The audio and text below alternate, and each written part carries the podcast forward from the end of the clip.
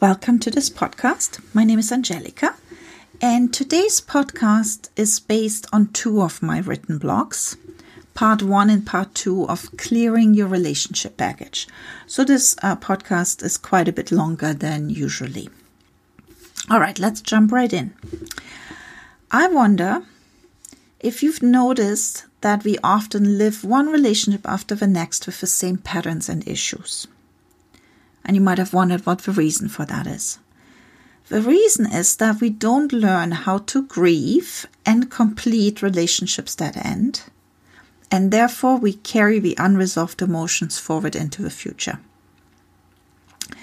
And before we can complete our relationships, we need to discover the patterns, the unresolved emotions, and the limiting beliefs we learned during those relationships. And in this podcast, I want to show you, based on a specific couple, how this discovery process can look. The goal is for all of us to change the old patterns and to make room for a successful relationship with our partner or our next partner. And the couple I'm using as an example are Robert and Ellie. Their names, of course, have been changed, and their relationship histories have also been changed to protect their privacy. All right, so Ellie broke up with Robert, and he says, I should have known this wouldn't work. She had so many issues. I always felt like I couldn't do anything right for her. She made me so mad by being controlling. I felt trapped. I am glad she broke up with me because I haven't been invested in this relationship for a long time now. And Robert and Ellie are not the only ones who are ending a relationship. Statistic, rep, statistics report a divorce rate of 50% these days. And if you include the romantic relationships which end, where there wasn't a marriage, the estimated number is as high as 40 ended relationships for each formal divorce. So we all at some point have experienced the end of one or more relationships. And since we don't learn how to grieve and complete relationships that end, we carry the unresolved issues with us and then we try to solve them with the next partner, completely unaware of what they are. And just like Robert, the perspective we tend to have when a relationship ends is that the other person we were in a relationship with had a lot of emotional baggage. What do you think might be a better question to ask? Right. The more important question to ask for us is how much baggage we brought into the relationship. And usually, when a relationship ends, both partners tend to assign the blame to the ex partner. And unfortunately, this victim mentality makes the completion of prior relationships impossible. The painful loss story that we tell over and over, especially when it's accompanied by critical comments against the former partner, does absolutely nothing to encourage the storyteller to do anything different the next time around. So we're stuck in the same pattern, in the same cycle. We have to remember that we are always 100% responsible. And we're 100% responsible for our feelings and for our reactions to what other people say or do. Nobody makes us feel a certain way, and nobody makes us act in a certain way either. One of my favorite quotes, which I like to share at workshops, is What I feel is not because of what the other person did, but because of a perception I have and because of the feeling choice I made regarding my perception. And I'll repeat that, and you can also find it in my written blog if you want to take a look at it again. What I feel is not because of what the other person did, but because of a perception I have and because of the feeling choice I made regarding my perception. So when we hold someone else responsible for our feelings, we literally put ourselves in an emotional jail. And this jail is built on two ideas. Idea number one is others have the power to make us feel a certain way, and idea number two is we have to keep feeling this way until they release us, which usually never happens. So, this victim mentality keeps us blind to our part in each relationship, And, it seems easier, of course. It seems to remove us from responsibility.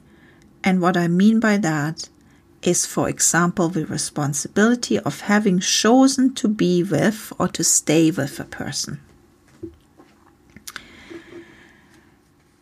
We are also responsible for not just our feelings, but for following or not following our intuition.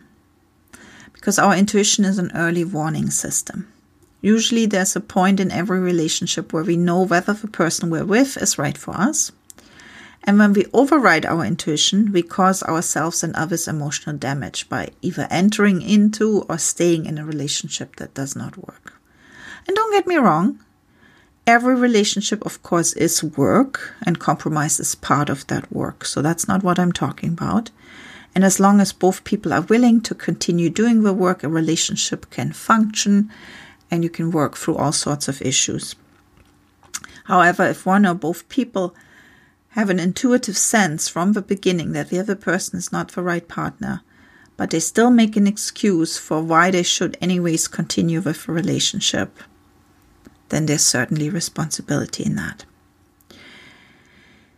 We are all, no exception, the architect of some of the relationship disasters, at least partially.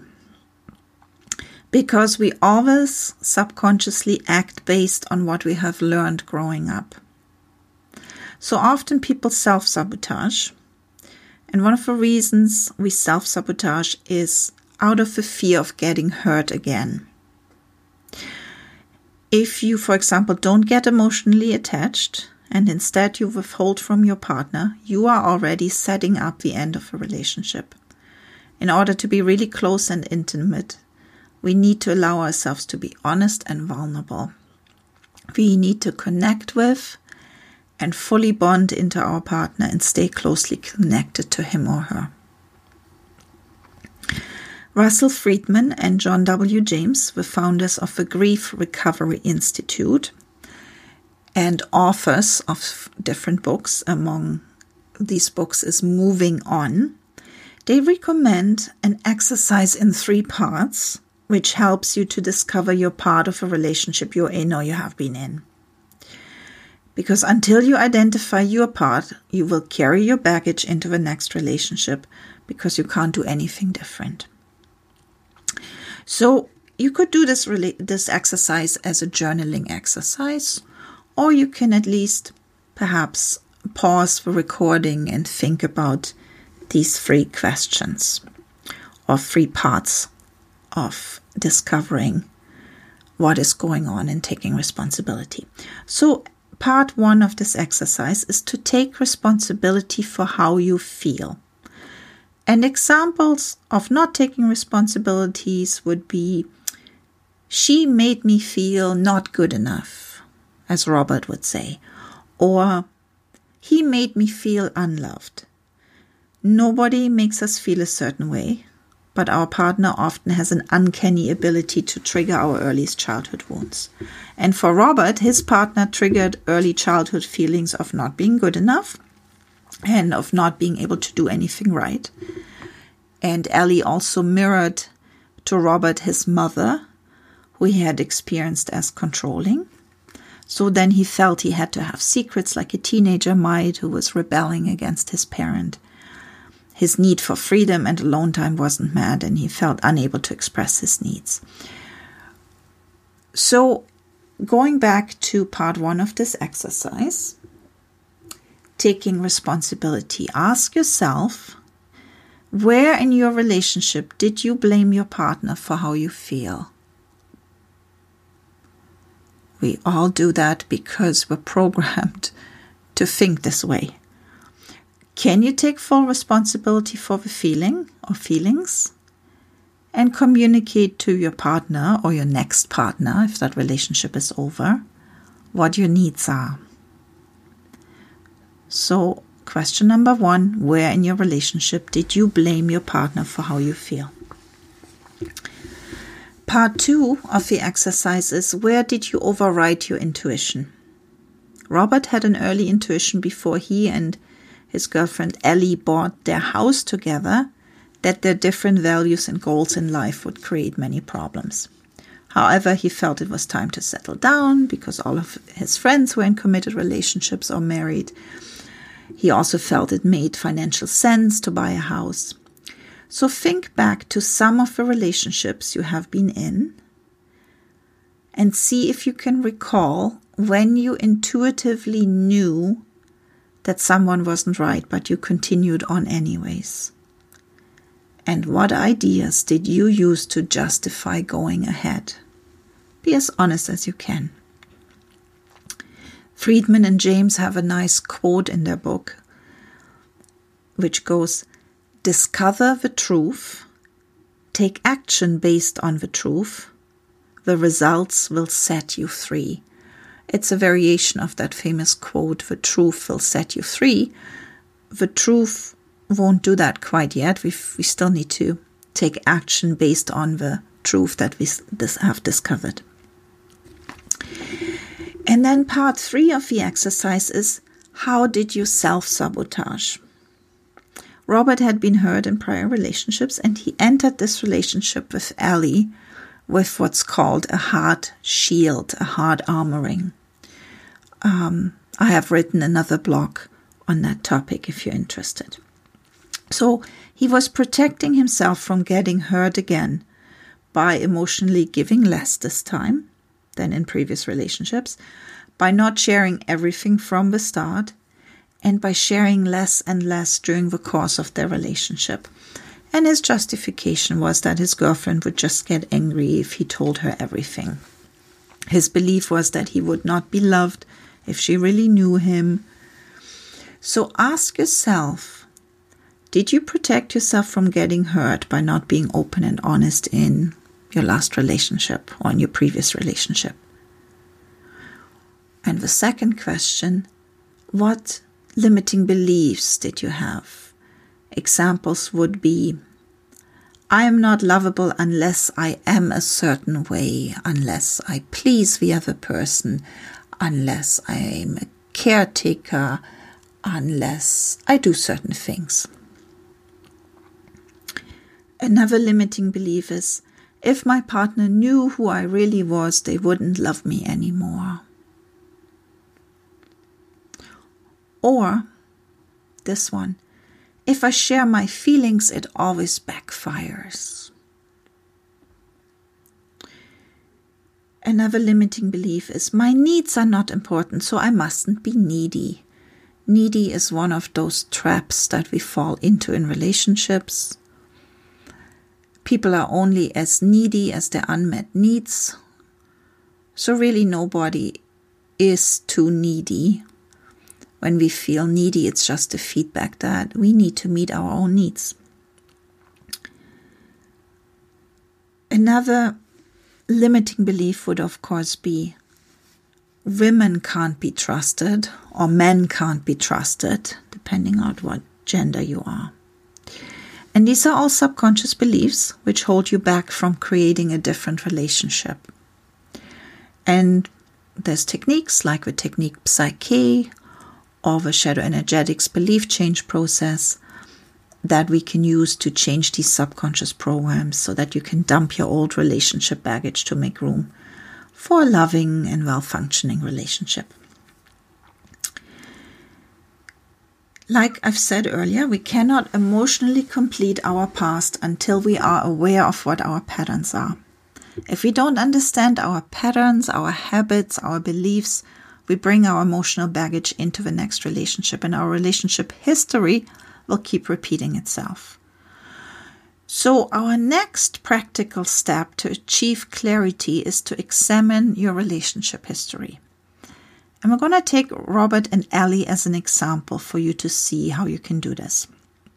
And while I read out their relationship histories, you might want to listen for Robert's and Ellie's unresolved emotions and repeating patterns, and also their limiting beliefs and habits that they have learned. So, this is Robert's relationship history. Robert grew up with a critical and controlling mother, and he often felt like he could do nothing right. And his relationship history begins in grade seven with a girl named Emma. Emma was the first girl I kissed, says Robert. She told her girlfriends that I was a bad kisser. I felt embarrassed and like a failure. That was grade seven. And then the next episode that Robert recalls takes us to grade 10 and a girl named Hannah. I had a long time crush on Hannah before I finally asked her out. We went to the movies. I wanted to be respectful, but she made fun of me for not trying to feel her up in the dark theater. I felt embarrassed, like I can't win no matter what I do. I didn't ask her for a second date. Then in grade 11, there's Lara. Robert says, At my brother's 19th birthday party, I got drunk and hooked up with Lara. After the party, I was too embarrassed to call her. A month later, she had another boyfriend. I always regretted not having followed up with her. In grade 12, uh, Robert um, meets Veronica. He says, I went out with Veronica during my grade 12 year. We broke up twice because she nagged so much. I always felt that I wasn't what she wanted. She wanted somebody who talked more and was more secure and more self confident. Now, then we're after school, um, after school is over. Robert says, Anne and I had a long distance relationship for the first three years. When we both ended up in Toronto after graduating, and we moved in together. Luckily, we only rented an apartment. Within three months, it was clear that we could not live together. She was a neat freak, and I was constantly walking on eggshells, trying to keep everything tidy and clean. She also didn't like my friends, and I allowed her to control who I spent time with. She drove me nuts, and I broke up with her when I met Christina. In fact, I had an affair with Christina before I moved out of the apartment Anne and I shared. When Anne found out, we had a huge blowout with her yelling and kicking me out. Now that takes us to Christina.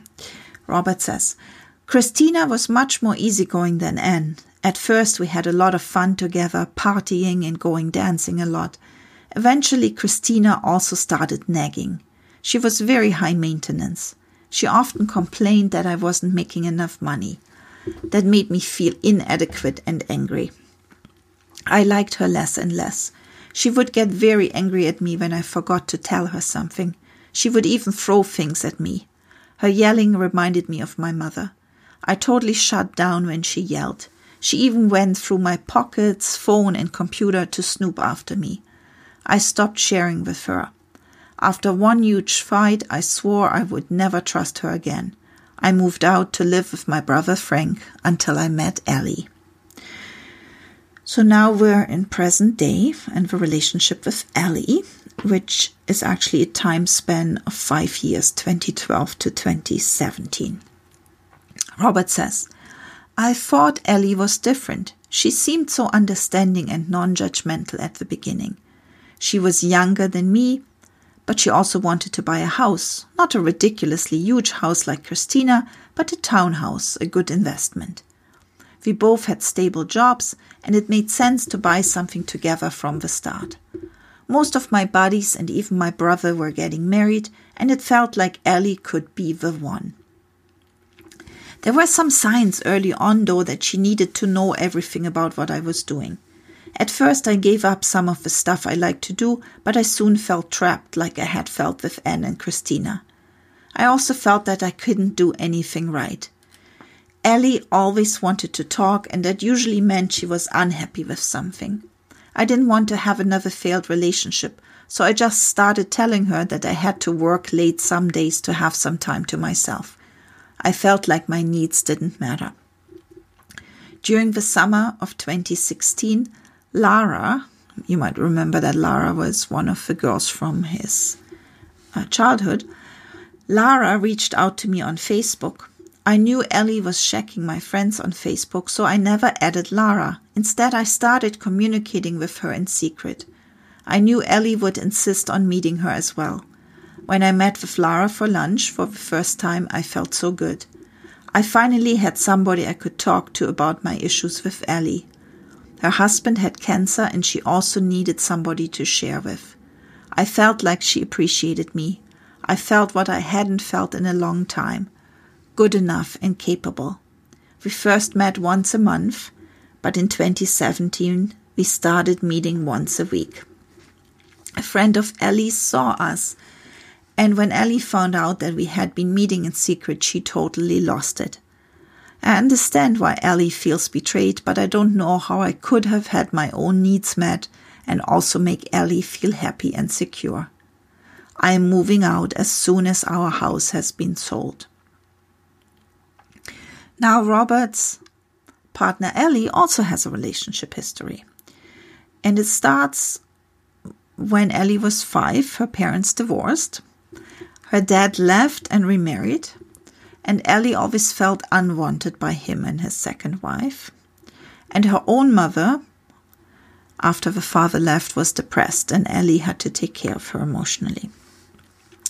So, Ellie's history starts in grade 8 with Ben. Ben asked me if I wanted to be his girlfriend, says Ellie. We hung out a couple of times each week. I felt proud and totally trusted him. Six weeks after he asked me to be his girl, he told me we couldn't hang out because he had a family thing. The same evening, I saw him in town kissing Anne Marie, who everybody knew was easy. I felt really stupid that I didn't know what he, that he had lied to me. I felt rejected and betrayed. From grade 8, we're going to grade 9 10, and a boy named Michael. Michael and I were friends first. He had a lot of problems at home. I was a good listener, and I felt he needed me. When he and his family moved away, I was devastated. He had promised to stay in touch, but he didn't.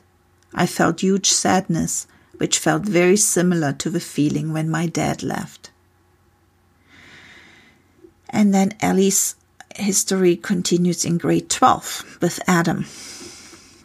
She says, I was dating Adam for six months. During prom night, he got drunk, and I felt embarrassed by his behavior.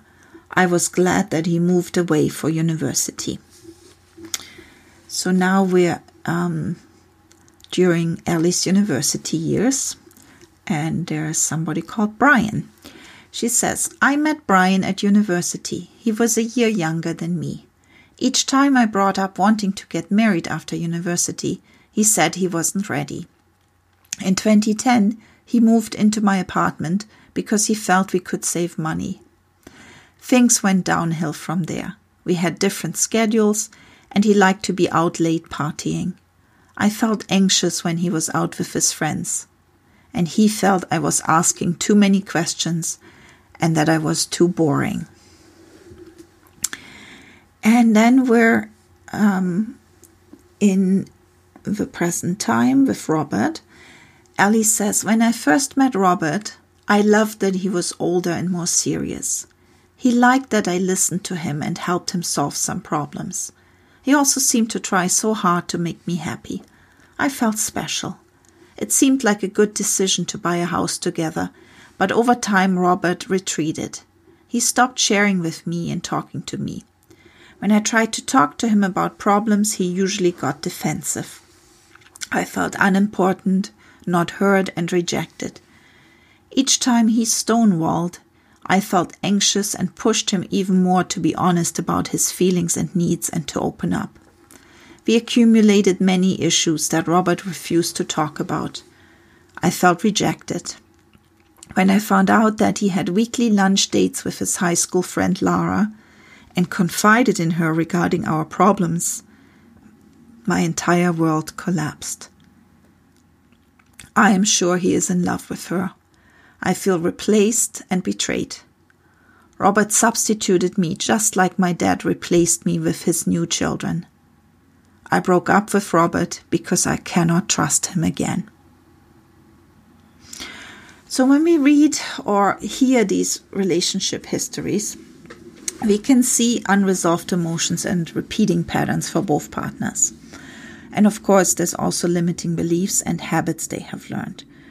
Robert's unresolved emotions and patterns are feeling not good enough, feeling embarrassed, feeling criticized, and feeling trapped.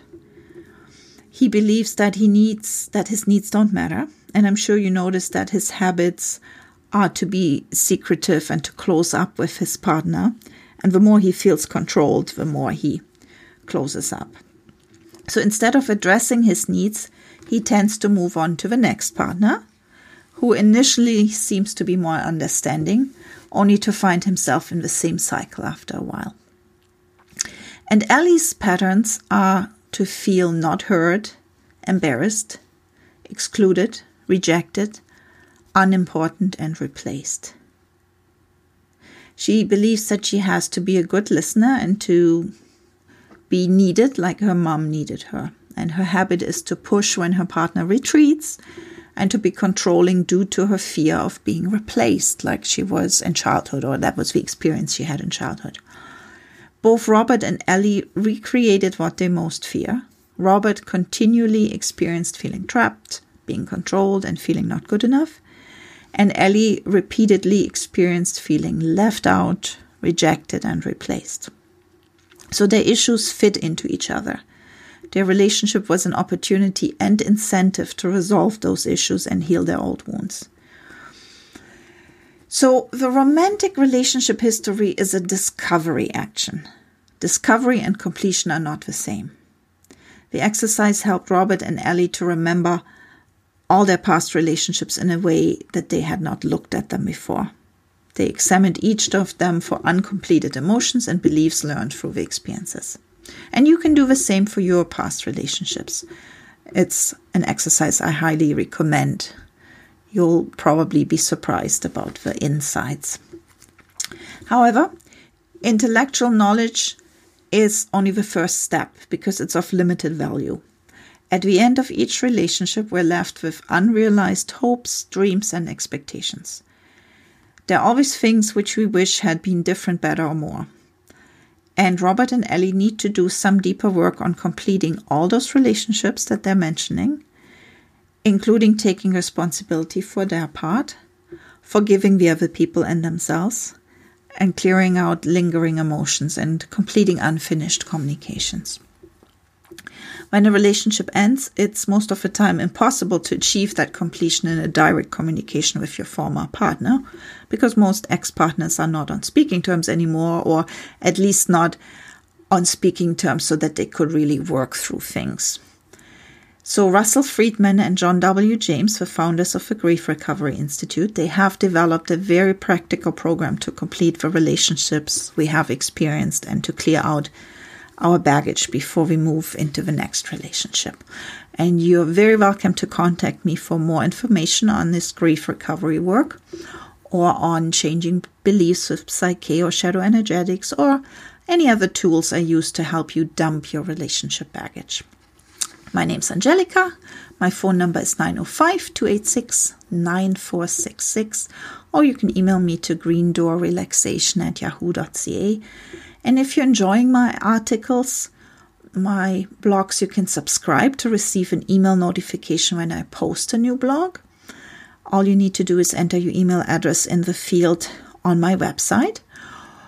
And I thank you very much for your support. Or you can, of course, also subscribe here to my podcast channel to be notified of a new recording. Most of my blog articles I also record as a podcast. I hope you have a fabulous day and um, good luck with creating your relationship history.